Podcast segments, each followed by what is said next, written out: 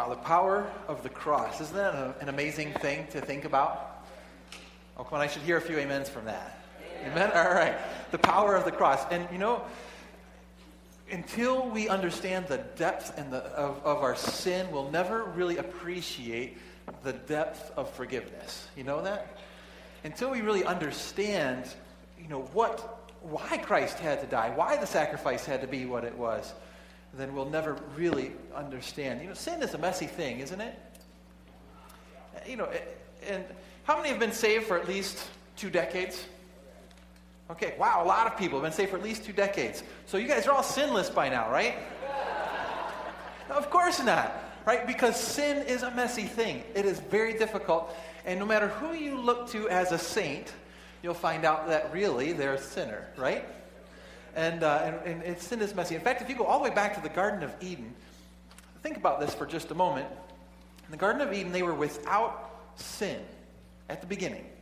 There was no sin yet.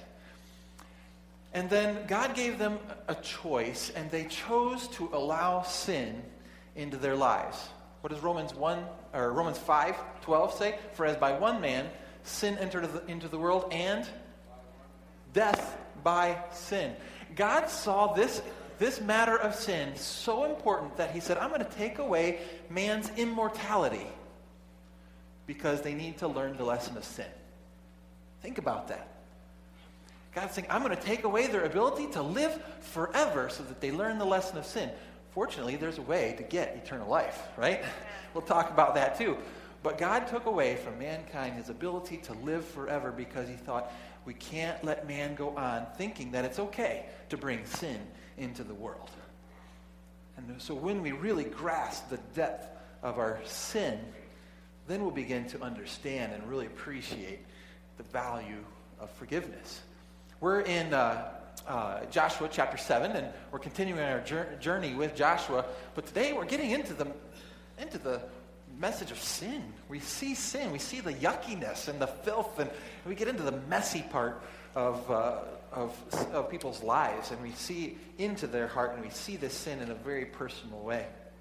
To give us a little uh, uh, introduction to remind us where we're at in the story, uh, remember that uh, we we're in the conquest phase. Now Israel has crossed the Jordan River. They're in the conquest phase. This is part two of that conquest phase with Ai. And uh, remember, at the end of the Battle of Jericho, he gave them a test, and they failed that test. And so when they went against Ai, what happened? We find that uh, if, we, if we look in uh, uh verses 2 through 5 of chapter 7, we see it, it says, Now Joshua sent men from Jericho to Ai, which is beside Bethaven, on the east side of Bethel, and spoke to them, saying, Go up and spy out the country. So the men went up and spied out Ai. And they returned to, jo- uh, to Joshua and said to him, Do not let all the people go up, but let about two or three thousand men go up and attack Ai. Do not weary all the people there, for the people of Ai are few. So about 3,000 men went up from, uh, from the people, but they fled before the men of Ai. And the men of Ai struck down about 36 men, for they chased them from before the gates as far as Shebarim and struck them down on the descent. Therefore, the hearts of the people melted and became like water. So when we look at the structure of Joshua, we begin with sin. It starts with sin. It just in, first, in verse 1, it talked about the children of Israel being involved in sin. It talks about Achan being involved in sin. And then what we find from there, we, just to review from last week, is what we just read in verses 2 through 5. We see the story about Israel's sin. Then in uh, verses 16 through 26, we see the story of Achan's sin. And right in between, we see this conversation between Joshua and God. Now, when we look at what we just read today, we find that they had the sin of self reliance. In other words, they began to have uh, not, not so much a courage, because courage is when we put our trust in God, but they had conceit because they started putting their trust in themselves.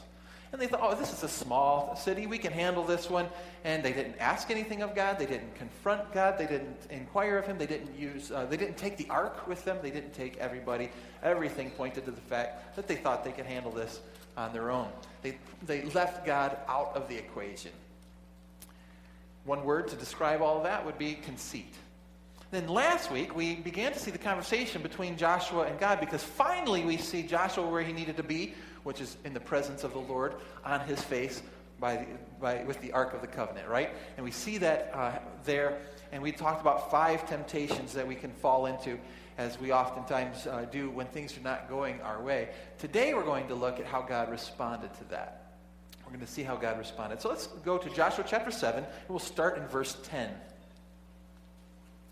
verses 10 through 12. So the Lord said to Joshua, Get up. Why do you lie thus on your face? Israel has sinned, and they have also transgressed my covenant which I commanded them. For they have even taken some of the accursed things, and have both stolen and deceived, and they have also put it among their own stuff. Therefore, the children of Israel could not stand before their enemies, but turned their backs before their enemies, because they have become doomed to destruction. Neither will I be with you anymore unless you destroy the accursed from among you. Wow, so God says, Joshua, get off of your face because Israel has sinned. We talked about this a little bit last week. It's really not, not rocket science that, that we see here, but this was God's reasoning. This is what God said. He said, basically, remember this God promised victory to Joshua, did he not? God, that, that's where we need to start. God promised him victory. In fact, if you keep a finger in chapter 7 and you look at, at uh, chapter 1, verse 5, it says, um, in verse 5, it says, No man shall be able to stand before you all the days of your life. As I was with Moses, so I will be with you. I will never leave you nor forsake you. But did someone stand against Joshua? Hmm. So does that look like a contradiction at first glance? We're quiet today. Everyone's real quiet. This is yes, this is no. All right. We can. Yeah, but that's why we also noticed that there was one stipulation. What was the one stipulation for this blessing? The one stipulation, and I just lost my spot there again. All right, verse 8.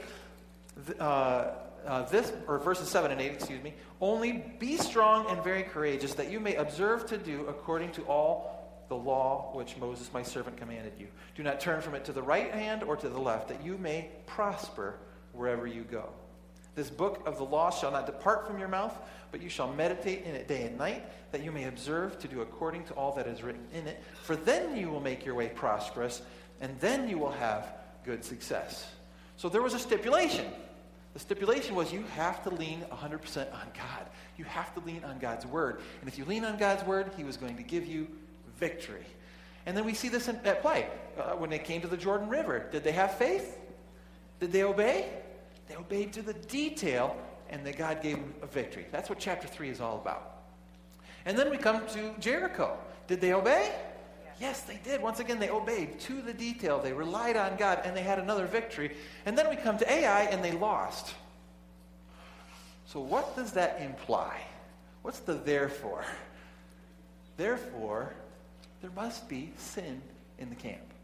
And God was saying, Joshua, don't, don't stay on your face. Get up. There's something to do. There's sin in the camp, and we have to deal with it. And I cannot bless the people unless, unless we deal with this sin. And that tells us something about the doctrine of sin. Today, I just want to talk about three things, really, about the doctrine of sin that will change our lives if we understand it. It could save your life, it could save the lives of other people. Now, I don't say that too often from the pulpit. Right? But if you really understand these concepts, it could save, and it could even save eternal life. And we'll talk about that in a, in a little bit as well.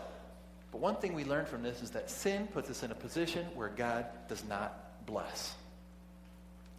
We have to understand the depths of, of this doctrine of sin for us to appreciate salvation. So I want to make sure we understand this point very clearly that sin puts us in a position where God does not, He cannot bless. Right? Usually, when you say God cannot do something, you have to be very careful about that, right? Because can God do anything he wants? Yes, he can. But he will never want to go against his own character. So, God cannot bless you if you're not in a position to be blessed. He cannot bless you for your sin. And so, sin separates us from God. Now, I don't know about you, but when I read this, um, that, that creates a problem. Um, in fact, just a few moments ago, I asked for all the people who were who have been saved for a few decades, if they've known the Lord for a few decades, how many of them are still sinners, right? And they all raised their hands, right? Why? Because we are all sinners. And so I look at this and it's a scary, it, it's a scary thought. We should look at the story of Ai and be discouraged. Instead of pointing fingers at Ai, what should we be doing? We should be pointing fingers at ourselves. Saying, wait a minute, if God treated Ai this way, then how is he going to treat me? What, what do I deserve? Right? Anyone else thinking the same thing as, as I was thinking when I read this? Good. Uh, that's, that's, uh, that's the problem. But the big question then is what is the solution? I'm glad to say that the Bible has some solutions uh, for us in the, in the scriptures. So there's two parts to this solution, and uh, I want, I want to make sure we clearly understand this. Only one of them is mentioned in Joshua 7, because Joshua 7 was written in a context. But if you look at the greater context, the first one was assumed at this point. And so I want to make sure we understand that point, because I wouldn't want us to skip step one and go straight to step two. Okay? The, the solution for sin really begins, step one is salvation. Salvation. And even though Joshua 7 really doesn't dive into the topic of salvation, it already has in previous chapters, right? We've talked through that. It already has in the greater context of what was going on. There is this concept of salvation. In fact, this concept uh, for the people as a whole goes all the way back. Um, if you were to go all the way back to Exodus 32, we don't have to turn there this morning because it's a pretty familiar story. But do you remember once they crossed the, the, the, the Red Sea, and God was ready to give his covenant of blessing to his people. And so he decided to have a little alone time with Moses, and they go up into the mountain, and God is literally carving out the Ten Commandments on two tablets. One tablet for Israel, one tablet for God, as any contract has two copies. And we see God carving out the, the Ten Commandments, explaining to Moses along the way why these are a blessing. At the same time, what was Aaron doing down in the valley? You know, he was collecting all the gold. He was collecting things from everyone, their earrings and bracelets and so on. Why was he doing that? So he could fashion with a tool a golden calf. Golden calf. And, and we're already told you don't worship God. In fact, the very thing God was carving said you don't worship God via images, right? It says you don't worship other things. Aaron is already inciting the people to commit idolatry. It's, it's, it's adultery spiritually, right? That's what he was inciting them to do. And so, uh, while this is going on, uh, uh, Moses is having this great time with the Lord and experiencing the, with the blessings that come with the law. Moses comes down from the mountain and he sees that, that they're, they're doing horrible, horrible things. Not only were they worshiping the golden calf, but they lifted it up and they said, Behold, this is Elohim who got us, who delivered us from Egypt. Who's Elohim? That's the word for God. Genesis 1 1, in the beginning, God, that's Elohim. They were taking a, a God that came out of Egypt and has the same roots as Baal. We got to keep that in mind too. And they lifted him up and they, they, they said, Behold, Elohim who took us up out of Egypt. So soon, sin is a messy thing, isn't it? We start giving credit to where, where credit is not due, and we don't give credit where credit is due, and we defame the name of the Lord. That's sin. That's sin. And God said that sin is so serious, I am done.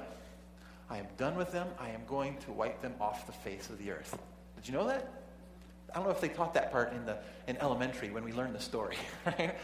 But God said, I'm done with them. I am going to wipe them out. And Moses said, Lord, please have mercy on them. And, he, and we have this little face to face showdown between God and, and Moses. And Moses pleads on Israel's behalf. And God says, I will show my mercy and I will give them an opportunity. But they have to go through a process to get there. And it's that process of salvation. And God draws a diagram. And you know what we call that diagram? The tabernacle right? He uses the tabernacle. He draw. He uses it to give a diagram. And uh, here's a picture of, of the tabernacle. And so inside, in the very middle, covered where no one can see, what's inside there? The Holy of Holies. What does the Holy of Holies represent? It's the very presence of God. You have three articles in the Holy of Holies. You have, you have uh, the, a candelabra, which represents the Holy Spirit. You have the table of showbread, which represents Jesus Christ. And you have the Ark of the Covenant, which represents God the Father. if I could throw a little commercial in there, there are a lot of people who say Trinity is the Trinity is only mentioned in the New Testament, so it must be false. No, the Trinity is represented even as far back as Exodus 32. Amen.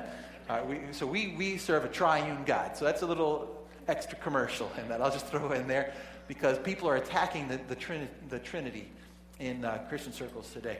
But w- that represents the very very presence of God. But do we have access to it? No, you have to go through a process. In fact, the very first thing, when you walk inside the, the, the tabernacle gates, the very first object, there were two objects before you could go into the holy place. What's the first object? Anyone remember? It's, it's the altar. Right. What did they do on the altar? They offered a sacrifice for sin. They would take a lamb, a spotless lamb, mind you. They would take a lamb and they would kill the lamb as a representation that, that sin requires death. Just like in Adam and Eve's case, God blessed Adam and Eve. He put them in the garden. They sinned, and they all received a curse, and they were asked to leave the garden. Right? There had to be a sacrifice, even then, to cover their sin. Here we see it in a, in a, in a, on a regular basis they repeated this so that people could see this concept that there had to be some kind of what we call now substitutionary atonement. You know what that means? Someone had to be our, take our place. Someone had to be our substitute. And uh, this was a picture of something that would come in the future. And we all know what that is because we have hindsight, right? And uh, in fact, John uh, the Baptist noticed this before anyone else did. When he saw Jesus Christ, do you remember the first thing he said? He said, Behold, the Lamb of God who takes away the sins of the world. And that's exactly what Jesus Christ did. Now, in Joshua's day, they didn't know who Jesus was, but they knew how to trust in substitutionary atonement because God had already taught them that. Does that make sense? And so when we're dealing with sin, I, I want to make sure it's very clear that before we get into sanctification, we need to understand that sanctification, which we'll talk about in a few minutes, is something that happens after salvation if you try to bypass salvation, it will do you no good. It's like training for a marathon that you've never registered to run in, right? You can do all the training you want, and you can run, and do, do all of those things, but you can even cross the, the finish line. But if you've never registered for that race, you're not a winner, right?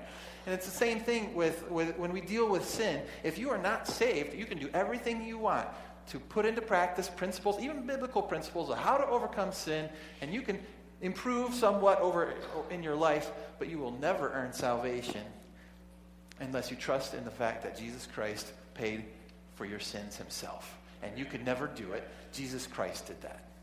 And so I want us to, make sure we have that theological understanding when we come to the, to the next part. Because uh, uh, as we look at the next part, uh, we have salvation, but then we have a process called sanctification. In fact, this was also taught in the Old Testament because if you go back to the same tabernacle, the first uh, object was the, was the altar. What was the second object? It was the laver. Exactly. We had the laver, which is where they would wash up. It represented the whole cleansing aspect, right? And we see that cleansing happening uh, in, the, in that process. And so it's important to understand um, that, that there's forgiveness of sins, but there's also cleansing of sins, and they do go together. In fact, the Bible says in uh, Philippians, it says that he who began a good work in you, salvation, will be faithful to complete it, sanctification. He, he, he's not going to just save you from your sins and, and then leave you there to, to wallow in your sins. He's going to actually help you overcome it. One verse I love in the New Testament that covers both of these in one verse it says, If we confess our sins, he is faithful and just to do what? To forgive us of our sins. What do we call that? Salvation, right? But it doesn't stop there. And to cleanse us of, all unrighteousness. What do we call that? Sanctification. And so both, they go hand in hand. And so I want you to see that if you try to bypass salvation, then you're lost. You're lost. You can try, you might even improve in some ways, but you're still lost. And one day you'll stand before God and He'll say, I never knew you. And I don't want that to be anyone here today. So make sure you start with salvation. Also, though, if there are those who say, well, I've already been saved, so I'm just going to bypass the whole sanctification thing and just say, well, you know, the Lord's already saved me from my sins, so I'll just kind of hang on to my sins. If that's you, then you don't understand salvation. You've never agreed with God that sin is sin. You've never confessed. Because confessed is more than just a verbal verb, it's, it's, a, it's a belief verb. Confess means to verbalize what you believe. So if that belief, if that faith isn't there, then you're lost. And so we see that both of these are very, very important. And so in Joshua 7, salvation was already taught in the context via the tabernacle process. But now we want to see what does God say about sanctification because that's an, uh, uh, that's an important part of it as well. So let's look at verse 13 through 15 once again. Get up, sanctify the people, and say, Sanctify yourselves for tomorrow, because thus says the Lord God of Israel There is an accursed thing in your midst, O Israel. You cannot stand before your enemies until you take away the accursed thing from among you. In the morning, therefore, you shall be brought according to the tribes. And it shall be that the tribe which the Lord takes shall come according to families and the family which the Lord takes shall come by households, and the households which the Lord takes shall come man by man. Then it shall be that he who is taken with the cursed thing shall be burned with fire, he and all that he has, because he has transgressed the covenant of the Lord, and because he has done a disgraceful thing in Israel. Wow. Strong words? Does it seem like a strong punishment to you?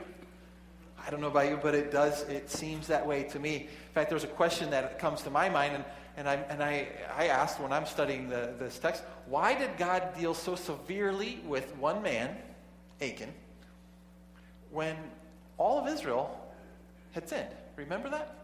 It wasn't just one man who sinned. Now, he may have been the worst of the offenders or something, but, but why, was God, why did God deal so severely with just one man while, in a sense, kind of letting it go for, for everybody else?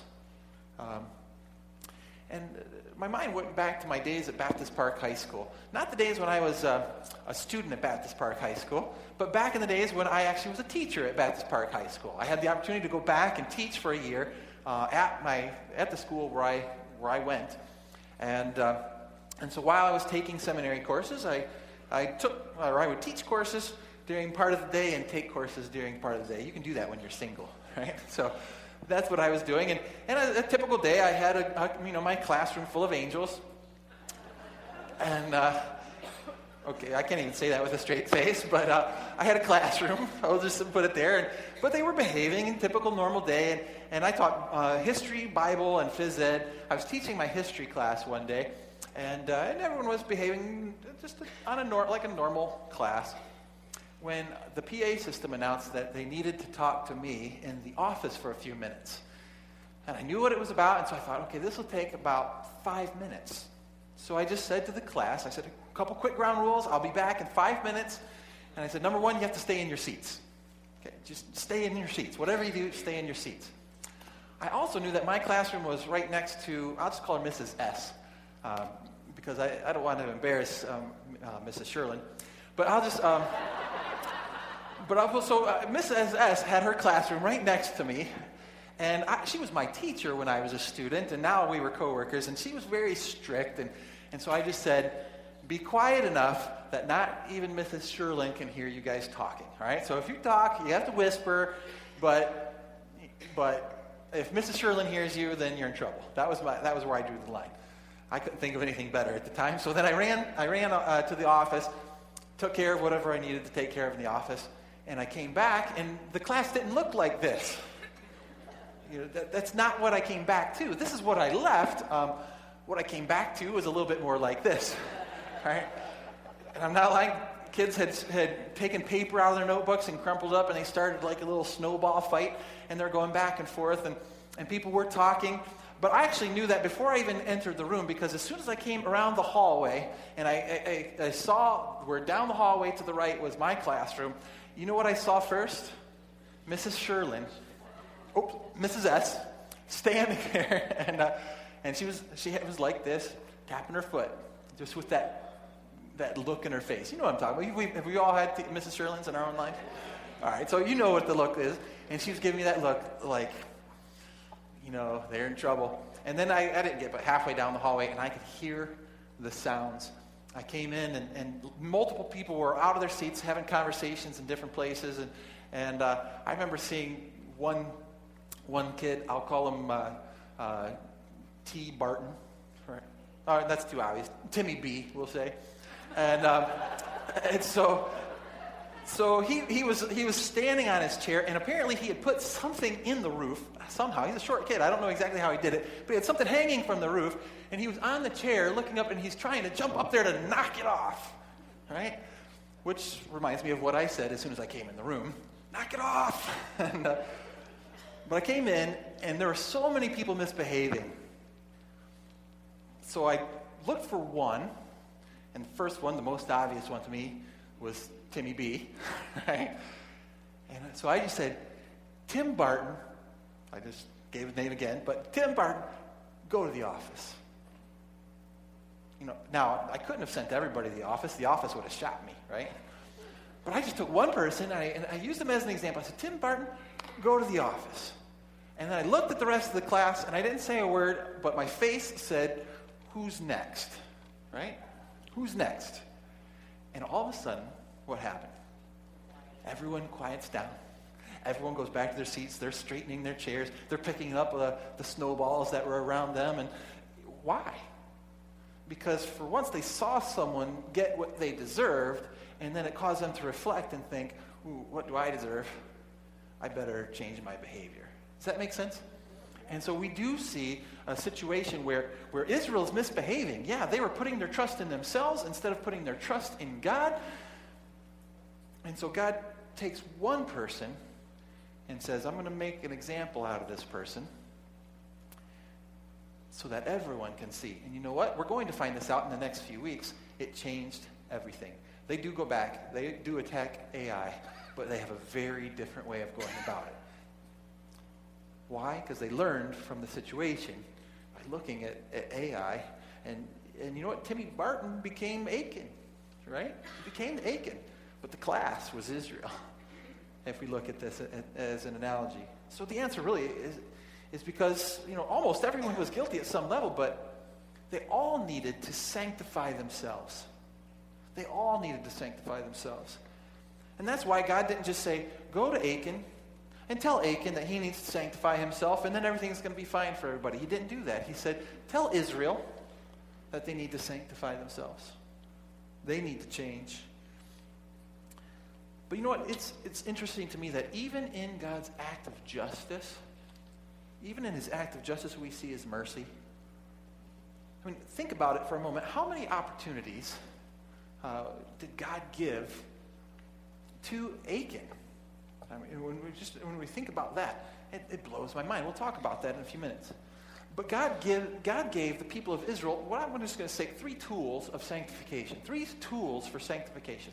And if we put these in practice, it could save a lot of time, a lot of trouble, maybe even some lives.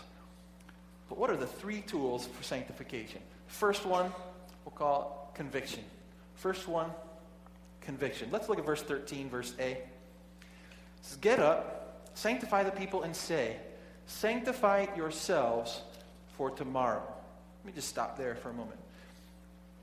God gave the people of, of Israel an opportunity to do what, what we call uh, self examination, allowing the conviction of the Holy Spirit to say, you know what, what you did was wrong. He gave them a day, an entire day, where He said, sanctify yourselves. During that time that they would sanctify themselves, they would rid themselves of a lot of the distractions that are going on in their life. They would do the sacrifices, and they would spend the day reflecting on their own behaviors. So that's what God asked them to do have a time of self examination.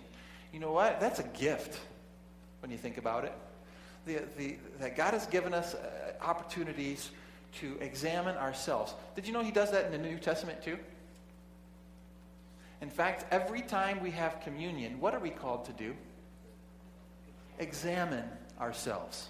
Bible doesn't tell us exactly how frequently we have to do it, but it's a principle that he says you must repeat it. In fact, it's an ordinance. It's something that you're not even a church if you don't do it, right? It's, it's defining ordinance of the church. Uh, and uh, when Paul spoke of the, uh, of, of the ordinance of communion, or the Lord's Supper, we oftentimes call it, this is what he said in, in 1 uh, Corinthians 11. He says, Therefore, whoever eats this bread or drinks this cup of the Lord is, uh, or in an unworthy manner, will be guilty of the blood, or the body and blood of the, of the Lord. But, what does he say?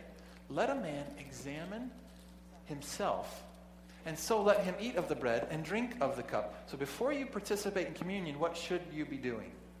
Examining yourself. We allow time, whenever we do uh, communion, we allow time for us to be quiet, introspectively looking in our own lives and examining ourselves. Verse 29 goes on to say, For he who eats and drinks in an unworthy manner eats and drinks judgment to himself, not discerning the Lord's body. Words, he doesn't get the big picture. He doesn't understand how God's body works, and so he's eating judgment upon himself. Verse 30 For this reason, many are weak and sick among you, and many sleep. When he, this is the word for sleep that Jesus said when someone died, right? So many are asleep. God's, Paul is saying there are people who are weak in the church, there are people who are sick in the church, and there might even be people dying in the church. Why? Because not everyone is examining themselves and their sin in the camp. We talked about this a couple weeks ago. Can one man's sin have a negative effect in other people's lives? Yes, it can. Yes, it can. It goes on to say, verse 31, For if we would judge ourselves, we would not be judged. Stop there for a moment. Now that's a blessing. Think about that. If we would be willing to judge ourselves, then we would not be judged. I remember as a counselor one time uh, dealing with a, a, a, camper where by the time I even met him, uh, his, his, uh, his children's pastor and his bus driver and a few of the adults on the bus came to me to warn me about him. Have you ever had that happen? and, and so, and I talked to him, and the first time he had a, a misbehaving problem, I said, you know what? I'll tell you what, I'm going to let you choose your own punishment. And he's like, what?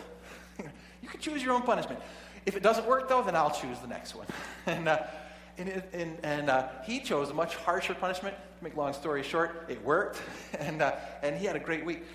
Think about that. If we judge ourselves, we would not be judged. Think about it. If we would, uh, would have this time of let, allowing God to convict us, examine ourselves, have the attitude of David when he said, Search me and know my heart, try me and know my thoughts. If we would have that, we could avoid a lot of negative things, couldn't we? Says, but when we are judged, we are chastened by the Lord, verse 32, that we may not be condemned with the world. Here we see a couple, two more key C words. I, I think the, the first one there is chastened by the Lord. Think about that. We can avoid chastening, we can avoid chastisement. That's where the Lord is pursuing us because of our sin. We can avoid that if we do what? We examine ourselves. And so we can, we can skip some of those later steps. And if we avoid that, if we avoid the chastisement of the Lord, what's the next C word we see in, in that verse? Condemnation. And uh, we hate to see it, things go to that far. But I'll tell you what, conviction is step one, and God gave them an opportunity. He said, Take the day, examine yourselves.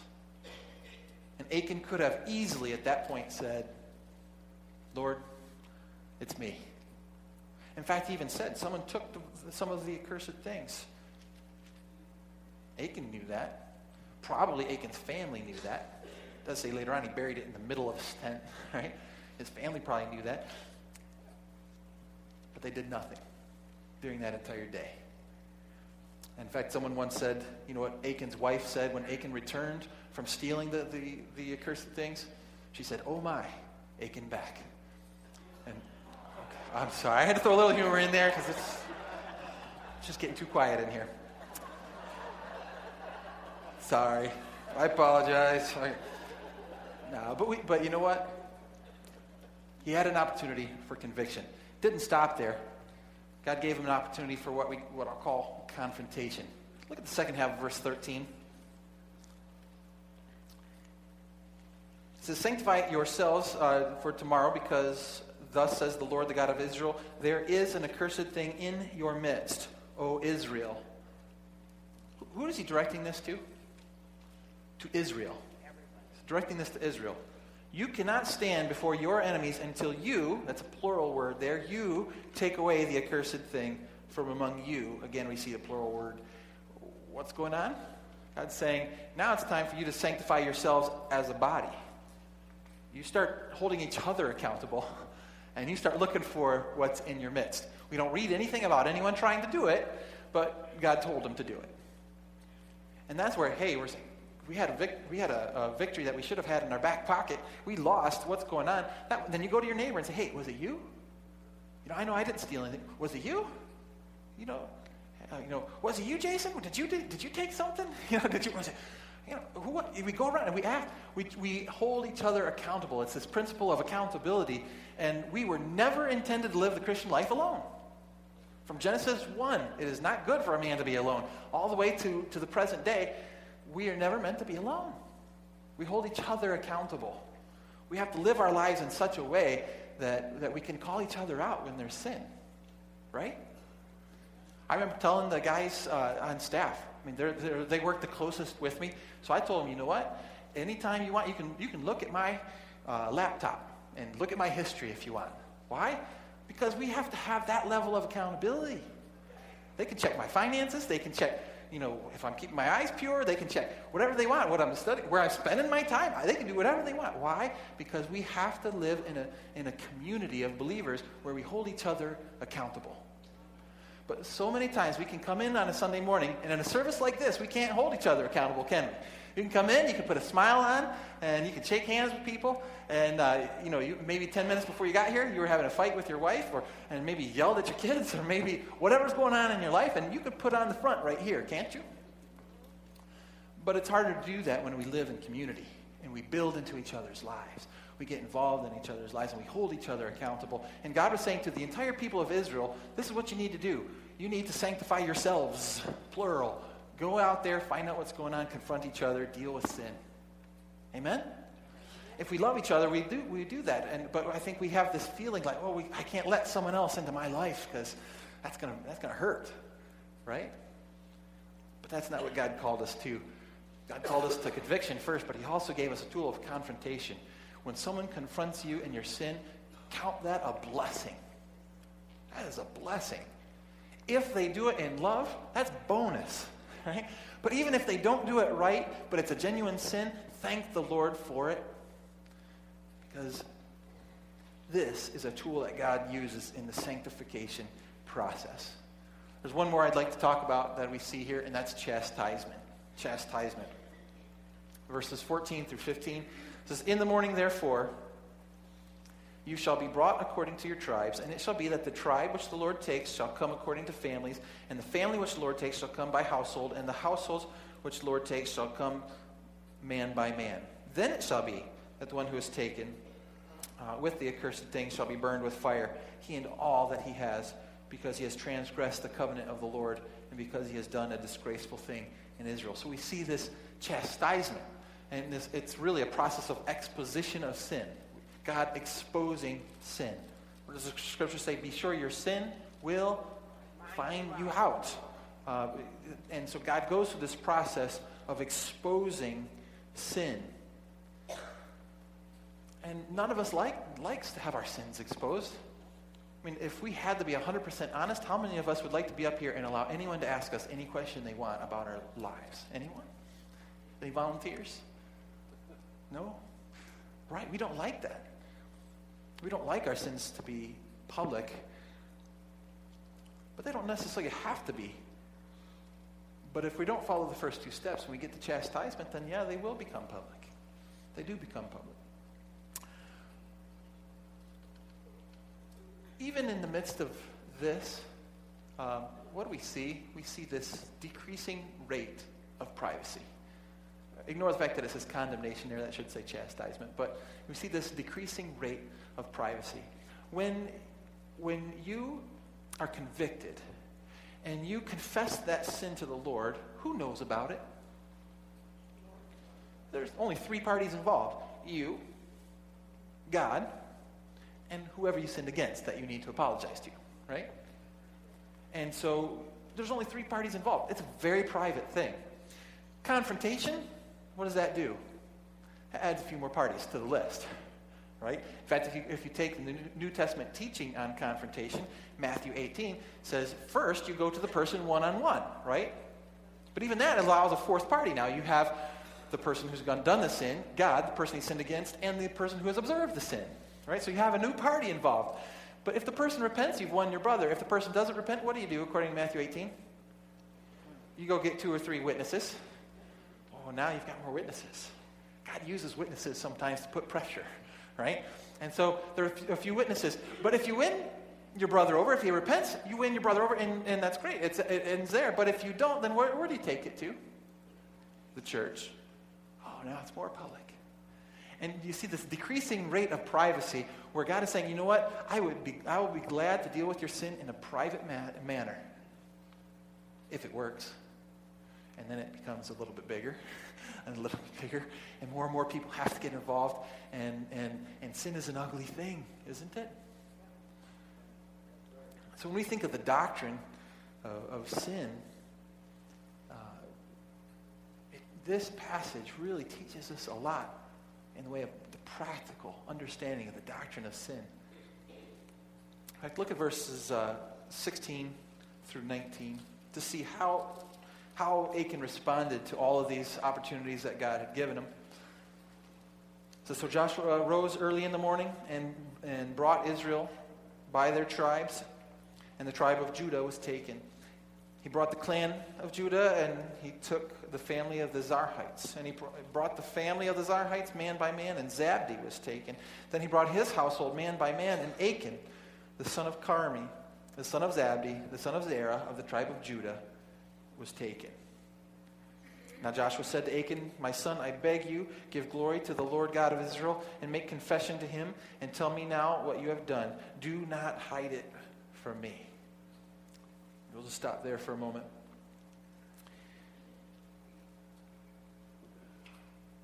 There were so many opportunities for Achan to repent.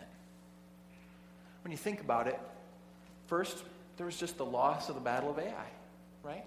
That could, should have been enough for him to say, well, wait a minute, God promised that we should, uh, that we would have victory if we don't sin. I sinned, and now we lost. Do you think that's enough to at least tell him maybe he should confess his sin to the Lord? But did he? No, he didn't. Then, then we have the day of sanctification where, where you, can, you can go and you sanctify yourselves. And, and he even told them what someone was guilty of. Did Achan confess that day? No, he didn't. Then the Lord said, I'm going to, and he does this in a very public way. He says, he gets all of Israel together and he chooses one tribe. Now, I want you to put yourself in Achan's shoes for a moment. You've stolen the devoted things, you've got them hidden in your tent, and God says someone in here is guilty, and out of 12 tribes, he chooses yours. How would you feel? Like, uh oh, maybe this is for real. Maybe God did see me do this, right?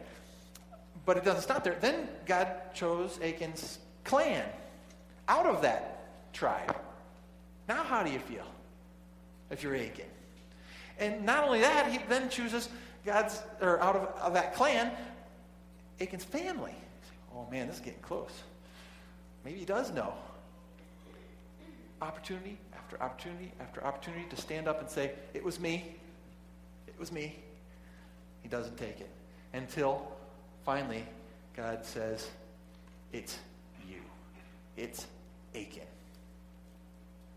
And only, only then does he confess. Only when he's completely caught does he confess. There's a Japanese proverb that says, True repentance is never too late, but late repentance is seldom true. Think about that for a second. True repentance is never too late, but late repentance is seldom true. When he had all of these opportunities to repent, to confess his sin, and he waited until only he only repented of what he actually got caught for doing.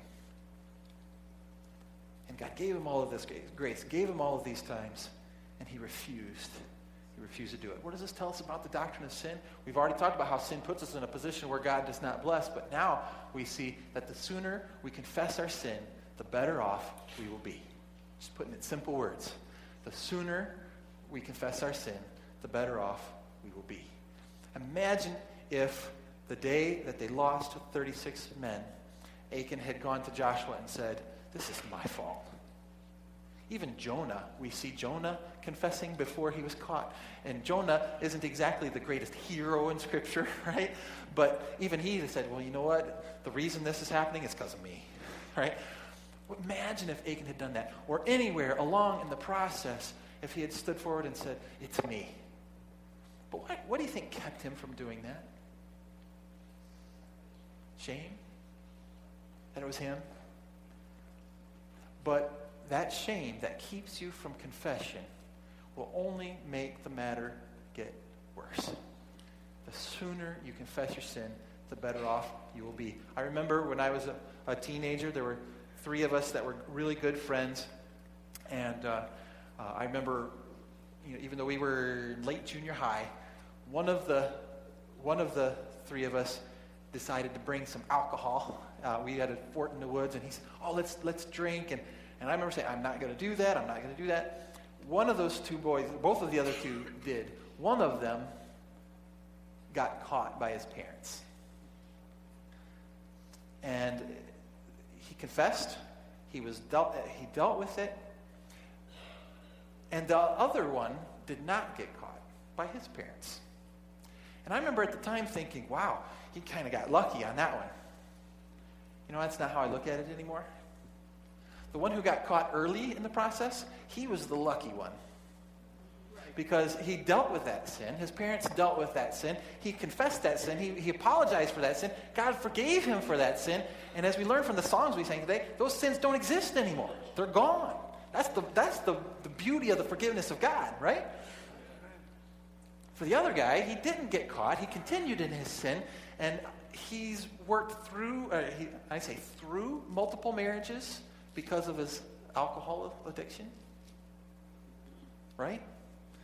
He was not lucky. Why? Because this principle is true. The sooner we deal with sin, the better off we will be.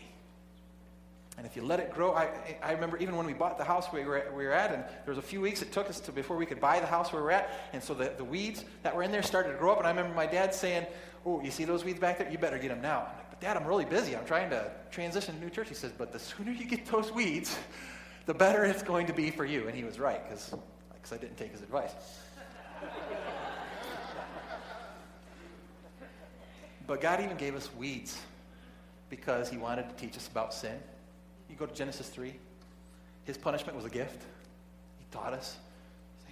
You want to learn about sin? You need to learn about sin? Here, I'll give you weeds. You, you, you, you, pull enough weeds, you'll know a lot about the doctrine of sin. And so we, we see that happening. The other thing that we see is this if we refuse to deal with our sin, then our sin will negatively affect other people. Let's go back just one more time to, to verse 13. Really, even verse 12. Uh, I'll read 12 and 13 as well. Therefore, the children of Israel could not stand before their enemies. The children of Israel could not stand be- before their enemies because they have become doomed to destruction. Neither will I be with you anymore unless you destroy the accursed thing from among you. Get up, sanctify the people, and say, Sanctify yourselves for tomorrow, because thus says the Lord God of Israel There is an accursed thing in your midst, O Israel. You cannot stand before your enemies until you take away the accursed thing from among you.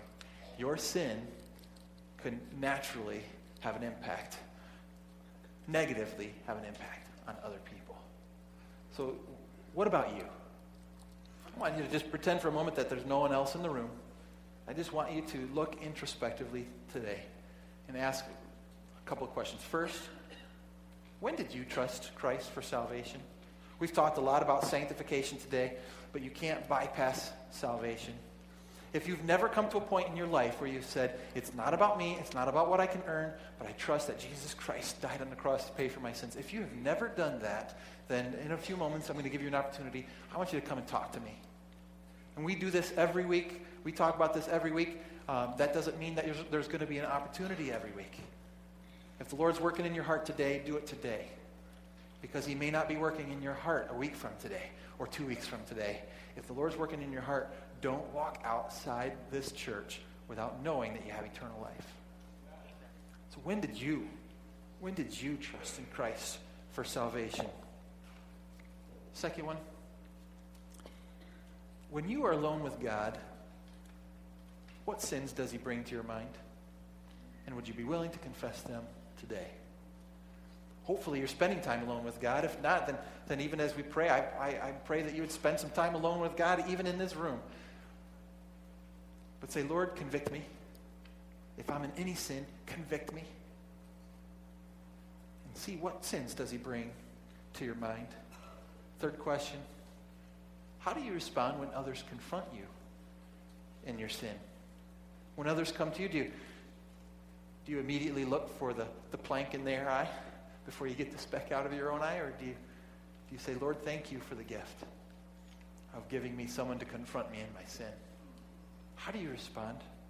Are you willing to look introspectively then and say, Lord, use this to change me, use this to make me a better person, to sanctify me? Are there any stubborn sins that you, of which you've refused to repent? This is what we see in Achan. Right? He, he, was, he sinned, he stole, he wanted that money, he wanted the robe, he wanted to look nice, he wanted all those things he didn't have in the desert. And he was willing to hang on to that even to the point that opportunity after opportunity after opportunity that God gave him to repent, he said, No, I'm going to hang on to these things. What are your stubborn sins? Are there things that maybe the Lord's been dealing with you over years uh, that become stubborn sins? What are, the, what are your stubborn sins? And lastly, are you willing to hang on to that sin, even if it hinders God's work among his people? Think about that for a second. Are you willing to hang on to that sin, knowing that it might be hindering God's work in the lives other people? Let's bow our heads and close our eyes for just a moment. Let's stand together. No, nobody's looking around. Nobody's worried about you. And in a moment, I'm going to give you an opportunity. If the Lord is working in you in any of those areas, I want to give you an opportunity to come forward and just pray before the Lord. If you're coming because you need, you need salvation or you're not sure you're on your way to heaven, then come talk to me. Come straight to me, and, and I, will, uh, I will make sure that someone shows you from God's Word how you can know you have eternal life. But if the Lord is dealing with you, just come up anywhere. And I know that in Achan's mind, I know that the fear of going in front of other people, the fear of, well, if I confess to a sin, then they're going to point fingers at me, or they're going to. I, know that those fears might be some of the same fears that some of you might be feeling right now. Oh, I don't want to go forward, especially when we're talking about sin. They're going to think I'm a sinner. Well, guess what? We all know we're all sinners. No one's looking at you, pointing fingers at you, because the, it's like we said at the very beginning of the message, we said, until we understand the gravity of sin, we will never appreciate the value of forgiveness. Coming forward is just an opportunity for you to show that you understand the gravity of your sin. But I'll tell you what, you will appreciate walking out of here the value of forgiveness that the Lord offers to you because you don't have to walk away with any shame or any guilt for anything you've ever done. Imagine, imagine that.